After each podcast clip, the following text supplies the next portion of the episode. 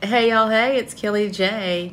So, really quick, y'all, I wanted to shed light on a conversation that I want you to begin to have with yourself.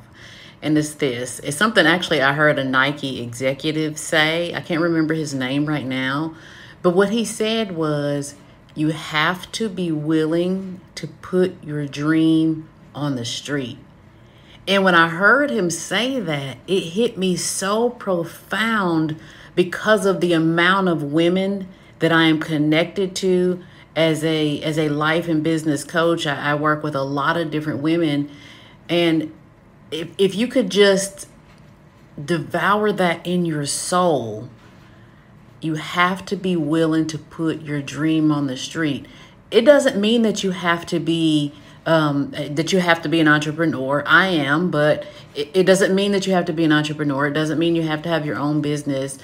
What it does mean to me, and you can consider what it means to you, write about it, journal about it, have the conversation in your girlfriend circle, is whatever it is your heart is desiring, you can't just talk about it. You have to put it out there.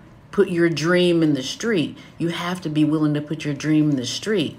So today, I want you to begin to consider what does putting my dream in the street truly mean for me in my life, where I want to go, where I say with my mouth that I want to go, what does that mean for me?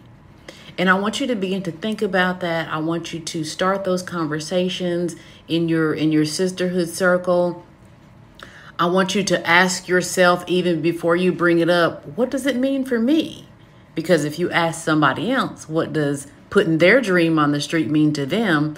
They're going to in turn ask you, what does putting your dream on the street mean to you? So I just want to start the ball rolling on this on this conversation amongst your circle, amongst your sisterhood, and um, basically make the world a better place. That's why we're all here, right?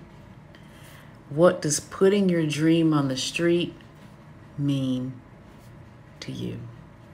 Y'all have a good one.